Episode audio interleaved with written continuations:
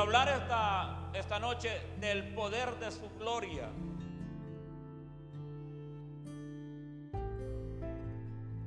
Habacuc 2.14.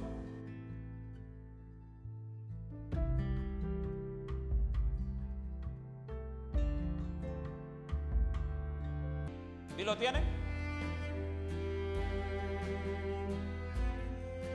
Porque la tierra, ayúdeme lo que tiene Biblia o tiene teléfono inteligente, porque la tierra, ¿lo tiene o no lo tiene? Habacuc queda alantito de Génesis y atrás de Apocalipsis. Que miro que andan buscando allí por. Porque la tierra será llena del conocimiento, del conocimiento de la gloria de Jehová, como las aguas. Diga conmigo, como las aguas cubren la mar, así la gloria de Jehová llenará la tierra de su conocimiento. En otras palabras, usted y yo como cristianos debemos de conocer de la gloria de Dios llenando la tierra como las aguas cubren la mar. Y quiero que le ponga atención, ¿dónde están los demás de alabanza?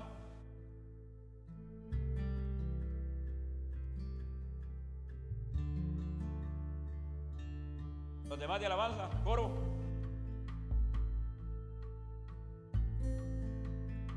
Yo los quiero enfrente. Vénganse a las sillas negras. Vamos, muévanse. Vénganse enfrente. No sé cuántas van a cubrir allí, se van a cubrir o no van a cubrir, pero. Me interesa que la alabanza como parte importante del altar esté conectada en esto porque se van a dar cuenta ustedes.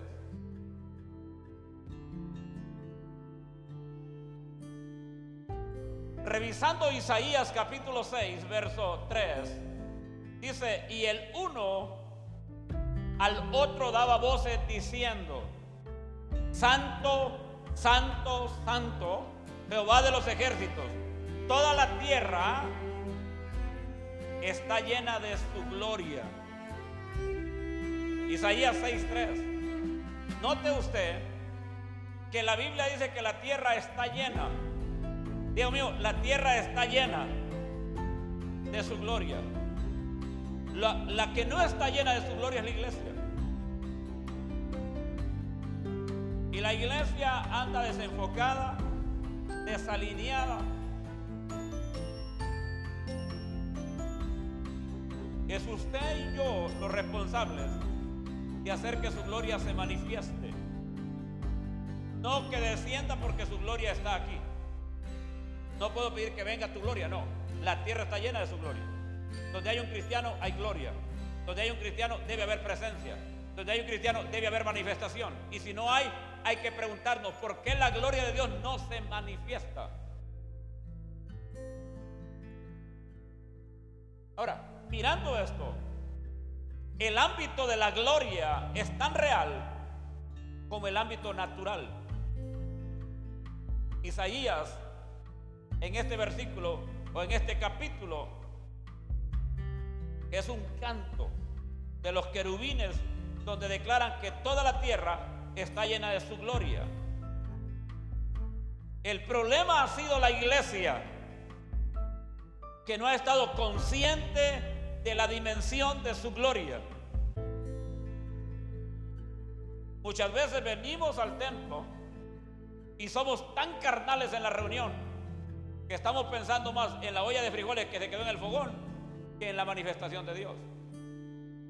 Andamos tan embebidos y afanados en los problemas diarios, en las preocupaciones de mañana que todavía no existen, que no somos capaces de conectarnos con su trono para que esa gloria que habita en ti, que habita en mí, que habita en la iglesia, fluya y se manifieste y hayan proezas y milagros. Dos que tres nos conectamos y la mayor cantidad está en contra de la manifestación. Así difícilmente podemos ver las manifestaciones de su reino. Hemos sido una generación de los atrios. Que tenemos problemas para entrar a las puertas con alabanza. Noten ustedes que el momento de la alabanza, la gran mayoría ni siquiera canta. Y a partir de la otra semana, si Dios quiere, con esas pantallas, no haber excusa por la letra. Pero vamos a coordinar con, con el Ministerio de Alabanza para que no cantemos por cantar. Porque hay una cantidad enorme de cantos que no alaban, ni adoran, ni exaltan a Dios. Son cantos positivos. O hay una cantidad de cantos que son para mí, que son para usted, pero no son para Dios. Y la alabanza debe ser para Dios. Dice que debemos de entrar por las puertas con alabanza. Con alabanza para, para el rey. Con alabanza para el Señor. Hemos sido una generación que se nos ha hecho difícil ubicarnos a los pies del Señor en adoración. En romper el perfume de alabastro y traer ofrenda. Hemos sido una generación apresurada, afanada, con muchos compromisos, con muchas presiones, a veces entretenida y hasta muy religiosa. El ámbito de gloria, dígale a su vecino, el ámbito de gloria es un ambiente donde la iglesia debe de entrar y ministrar, porque nuestro rey es el rey de gloria que viene por una iglesia gloriosa.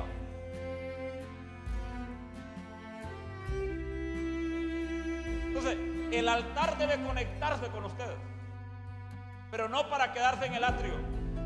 El altar debe conectarse o ustedes deben de conectarse con el altar.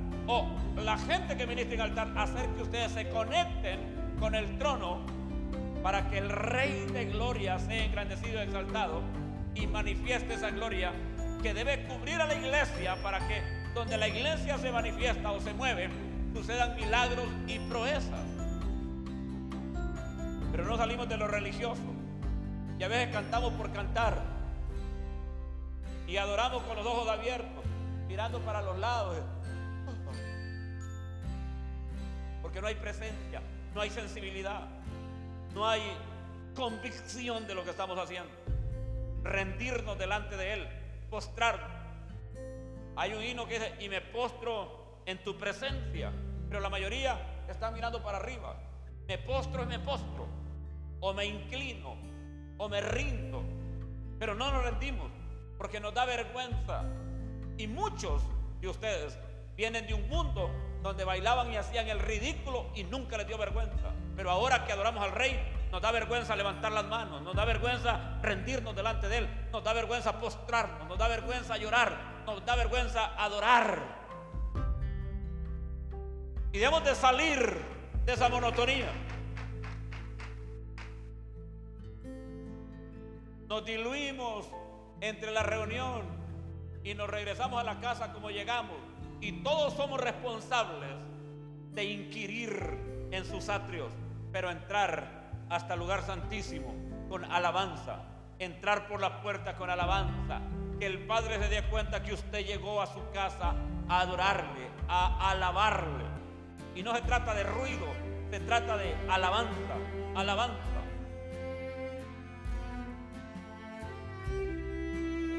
cuando logramos conectarnos, no los instrumentos, porque Dios no mira los instrumentos, Dios mira nuestro corazón. Cuando logramos conectarnos, aunque toque una guitarrita, pero puede conectar tu corazón con Dios, entonces va a ser diferente. Aunque sea una batería, porque la batería es un instrumento, no se golpea, se toca. Pero el toque en la batería será tan magistral que se va a sentir celestial. Y eso tiene que ver con el corazón.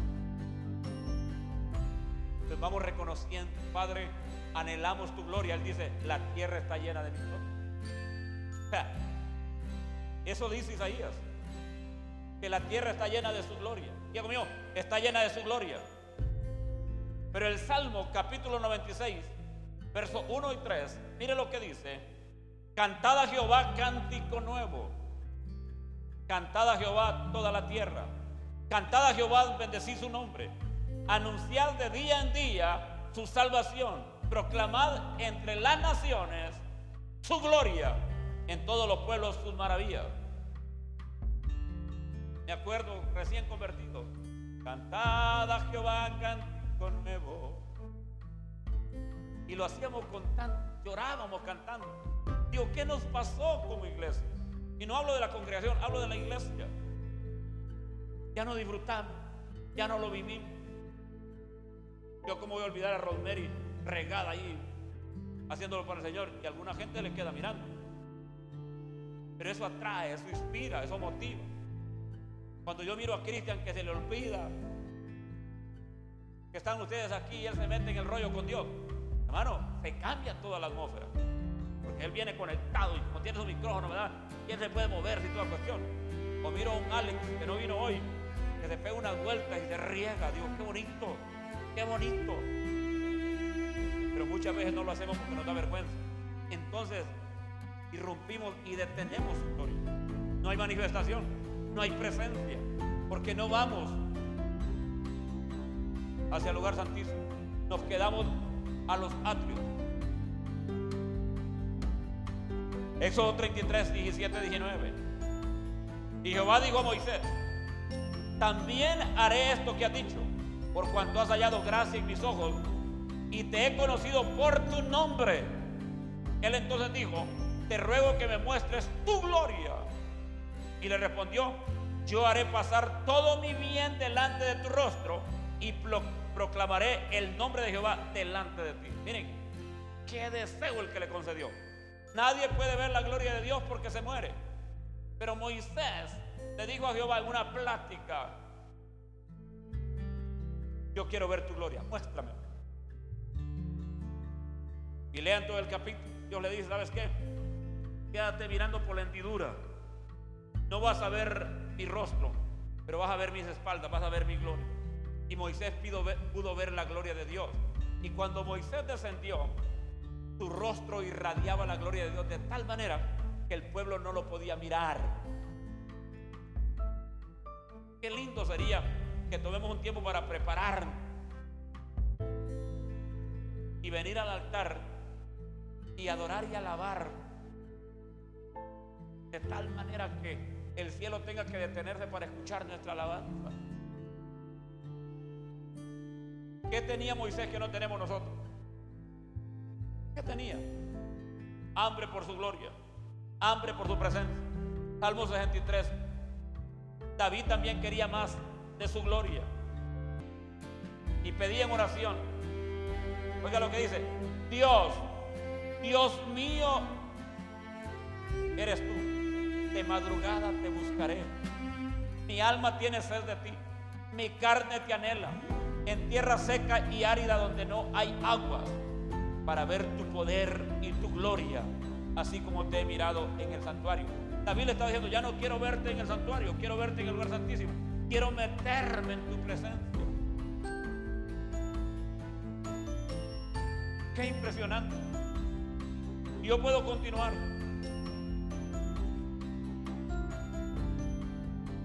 Alzad, oh puertas. Salmos 24, 7, 10. Alzad, oh puertas, vuestras cabezas. Y alzad vosotras puertas eternas. Y entrará el Rey de Gloria. ¿Quién es este Rey de Gloria? Jehová el fuerte y valiente. Jehová el poderoso en batalla. Alzad, oh puertas, vuestras cabezas y alzaos vosotras puertas eternas, y entrará el Rey de Gloria. ¿Quién es este Rey de Gloria? Jehová de los ejércitos. Él es Rey de la Gloria.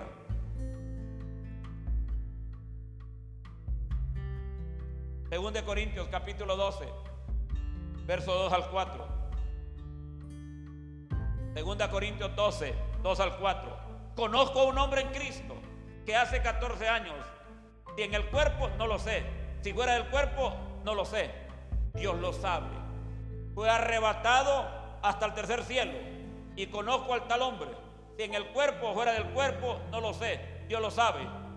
Que fue, que fue arrebatado al paraíso, donde oyó palabras inefables que no le he dado al hombre expresar.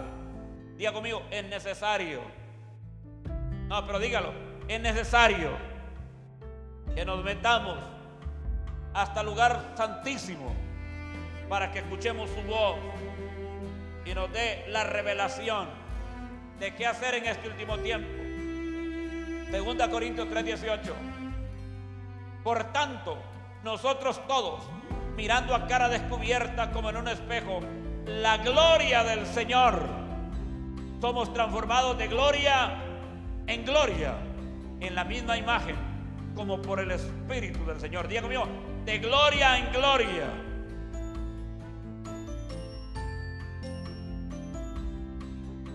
Apocalipsis 21, verso 21 al 24.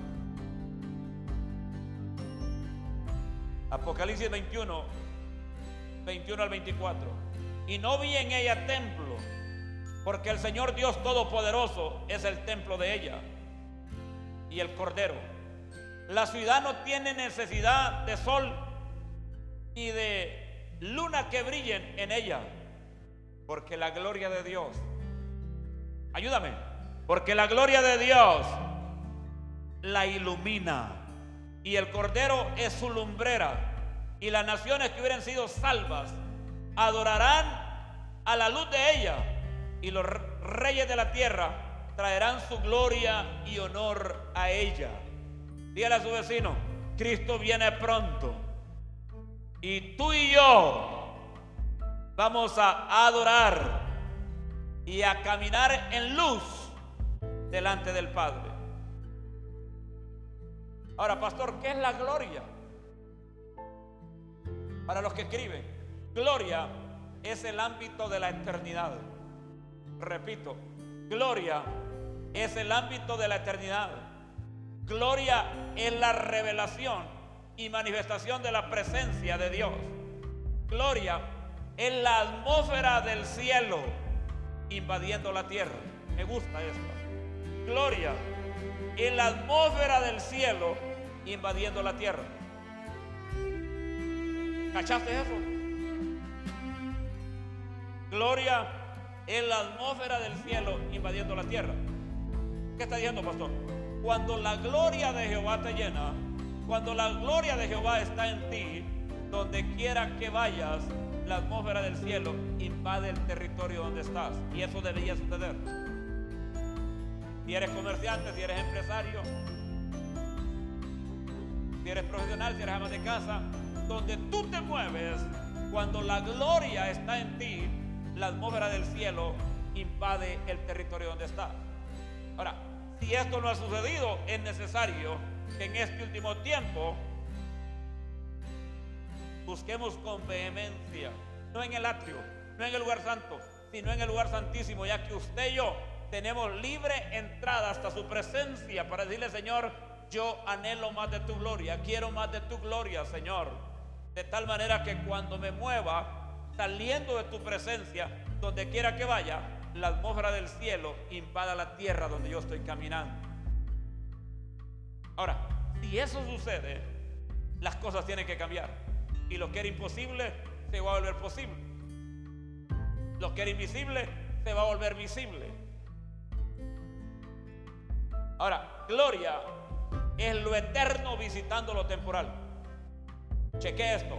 Gloria es lo eterno visitando lo temporal, irrumpiendo en lo pasajero.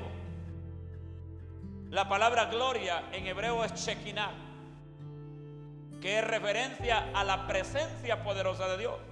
Gloria también está en la palabra como kabot, que es sinónimo de peso o de carga. Y en griego la palabra doxa, que también tiene la connotación de autoridad. Voy a repetir esto para que no se me quede. La palabra gloria en hebreo es Shekinah o el Shekinah de Dios que es referencia a la presencia poderosa de Dios. También aparece la palabra cabot, que es sinónimo de peso, de carga. Y en el griego la palabra es doxa, que también tiene la connotación de autoridad. Entonces, gloria es la presencia y autoridad que tú cargas. En el ámbito de la gloria, las cosas son más fáciles. Diga conmigo, en el ámbito de la gloria, no dígalo, en el ámbito de la gloria, las cosas son más fáciles. Porque la fe está en su nivel máximo. Cuando tú caminas bajo la gloria de Dios, la fe se encuentra en el nivel máximo y lo imposible se vuelve posible dentro de esa atmósfera. Gracias por su emoción. Y esto es lo que le pasa a la iglesia. La iglesia ha echado un vistazo hacia el mundo y mirando el mundo se ha olvidado que eso es pasajero y temporal, pero la gloria de Dios es eterna. Digo, es eterna. Diga conmigo, la gloria de Dios es donde Él mismo toma la iniciativa y establece la agenda, hace, decide y rompe la rutina y cambia la atmósfera. Número uno, número uno. La gloria es el ámbito de lo sobrenatural. Gracias por su emoción. La gloria es el ámbito de lo sobrenatural. Los milagros deben de ser lo normal en la vida del reino. Dígale a su vecino, donde hay gloria, hay milagros. Y habrá sanidades de todo tipo. Habrá provisión sobrenatural. Habrá cuervos que encontrarán a los Elías de hoy. Dentro de la gloria de Dios hay una canasta con cinco panes y dos peces que son capaces de alimentar miles de personas. Dentro de la gloria de Dios, el aceite y la harina no escasean. Dentro de la gloria de Dios, el tiempo opera en lo sobrenatural. ¿Por qué es importante el ámbito de su gloria? Porque dentro de la gloria de Dios, lo que se manifiesta es sobrenatural, no es natural. Y aquí es donde la iglesia debe meter el acelerador y decir, Señor, yo no quiero caminar en lo natural, yo quiero caminar en lo sobrenatural. Entonces te dirá, busca más de mi gloria. Y cuando la gloria de Dios te llene, entonces las cosas que parecían imposibles en lo natural, lo sobrenatural las hará fáciles. Y ahí no es capacidad humana, no es intelecto. Y allí no es capacidad de conocimiento. Allí es manifestación del reino. Entonces, Él manifiesta su gloria y todo se vuelve fácil. Lo que parecía imposible se vuelve posible. Y lo que en tus generaciones no sucedió en toda una vida, dentro de lo sobrenatural de Dios, bajo la gloria, sucede en segundos. Lo que parecía que se iba a realizar en un año, se realiza en una semana. Y lo que parecía que se iba a hacer en una semana, se hace en un día. Y lo que se iba a hacer en un día, puede suceder en un segundo. Porque la gloria de Dios es la que manifiesta y opera cambios afectando el cronos del hombre. Ahora, yo avanzo. Número dos. La gloria está en el ámbito de gozo. Oiga, la gloria está en el ámbito de gozo. ¿De qué habla, pastor? Gozo significa fiesta. También significa descanso. Hechos 3.19. Hechos 3.19.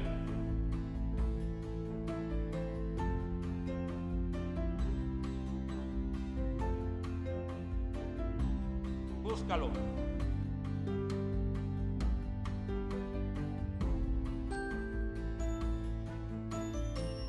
Mira lo que dice. 3.19.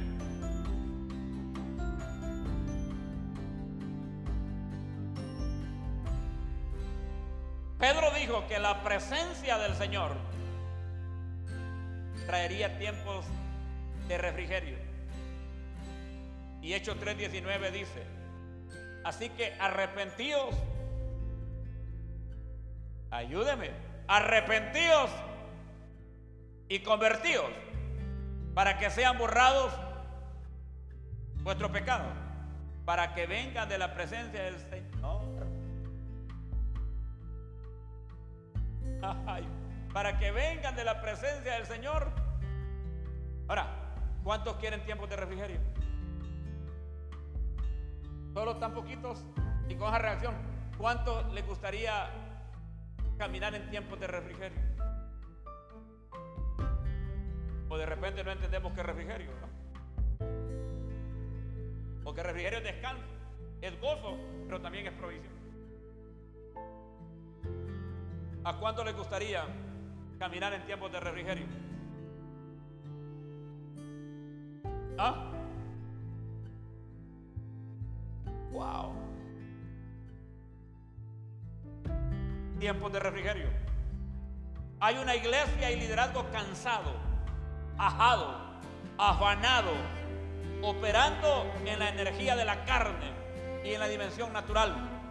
Muchos hemos estado enfrentando batalla tras batalla, pero la gloria traerá descanso y renovación.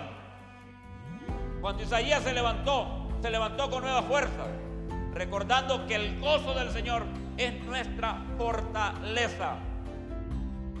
Y una de las cosas que activa el refrigerio del Señor es el gozo. Que no haya nada que te aje, que no haya nada que te cargue, que no haya nada que te aflige, sino que bajo ese gozo te fortaleces y caminas no con una mentalidad positiva, sino con una mentalidad de reino. Nada te detiene, nada te para, no hay obstáculos sino oportunidades. Entonces cuando caminas en ese refrigerio, ni el diablo ni el infierno podrá detenerte. Cuando caminas en ese refrigerio, la gente no entiende cómo tú te ríes y te gozas. No una sonrisa hipócrita, sino un gozo que viene de adentro, que corre como un río y que salta para vida.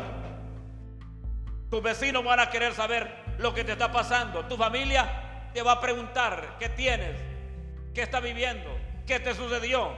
Y no podemos explicarlo, porque cuando vienen tiempos de refrigerio, el gozo del Señor no solo nos da sanidad, nos da vida, nos da alegría, nos da satisfacción, nos da creatividad, nos da ingenio, nos fortalece, nos levanta, nos anima, nos empuja a caminar y nos vuelve victoriosos. Hoy me encontré con el hermano Javier, andaba en su ruta y me detuve un momento. Y le dijo, ¿cómo está hijo? Excelente, poniendo en práctica todas las enseñanzas que nos ha dado. Y por ahí apareció Javiercito corriendo.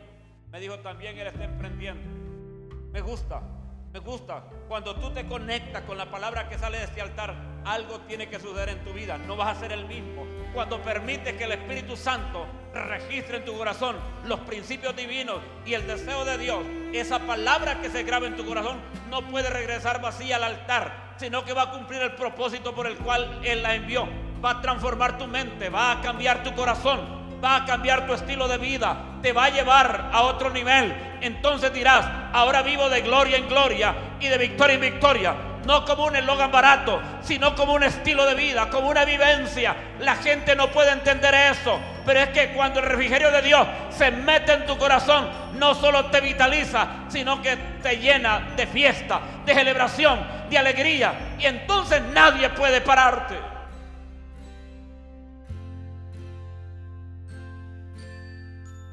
Tenemos que tomar decisiones.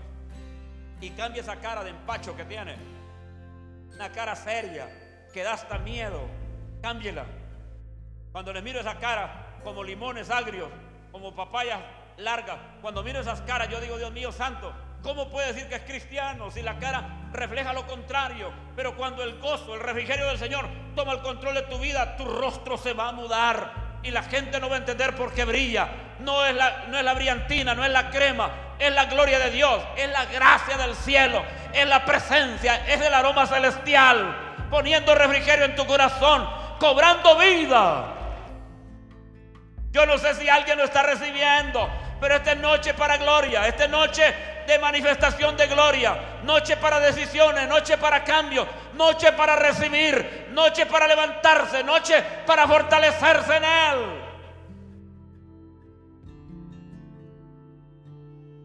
Tres, en la gloria de Dios hay aceleramiento. Me encanta esto. Esto es lo que más disfruté. En la gloria del Señor hay aceleramiento. Hechos 8:39. Vaya adelantito. 8:39. Miren qué poderoso esto. 39 y 40. En la gloria hay aceleramiento. Escríbalo. En la gloria hay aceleramiento. 8:39. Cuando subieron del agua, el Espíritu del Señor arrebató a Felipe y el eunuco no lo vio más y siguió gozoso su camino. Pero escucha, pero Felipe se encontró en Azoto y pasando anunciaba el Evangelio en todas las ciudades hasta que llegó a Cesarea. ¿Qué sucedió con Felipe?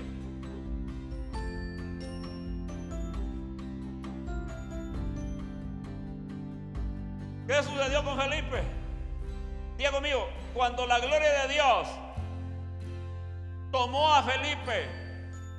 aceleró su vida y después de estar con el eunuco, apareció en otra ciudad anunciando el Evangelio. Explíqueme, ¿qué fue lo que pasó? ¿Qué sucedió? Y yo te voy a decir algo, cuando la gloria del Señor te llena, acelera los tiempos. No, no, no, tú no lo estás recibiendo. Y yo lo voy a decir con mucha autoridad. Cuando la gloria de Jehová te llena, acelera los tiempos. Lo que parecía que iba a tardar cinco años, se puede dar en cinco días. Y lo que parecía que se iba a dar en cinco días, te puede pasar en un minuto. Por eso es importante ¿eh? desear, anhelar, querer de la gloria de Dios. Porque la gloria de Jehová trae aceleramiento, acelera los tiempos. Digo, acelera los tiempos. Y todo eso lo estamos perdiendo. Digo, lo estamos perdiendo por ser una iglesia de lejos.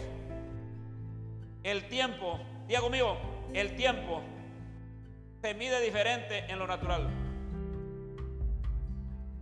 Dígale a su vecino, bajo la gloria de Dios, lo que tomaba más tiempo se hará más rápido. No, no, no, no, no están aquí. Diga, bajo la gloria de Dios, lo que tomaba más tiempo se hará más rápido.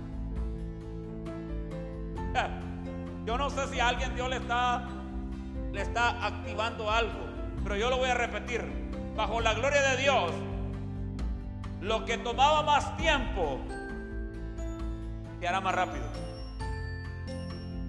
Esto es para gente viva, esto es para gente que arrebata, esto es para gente inteligente. Bajo la gloria de Dios, lo que tomaba más tiempo se hará más rápido. Y lo miramos en la sanidad del cojo. Una persona lisiada de sus pies desde su nacimiento.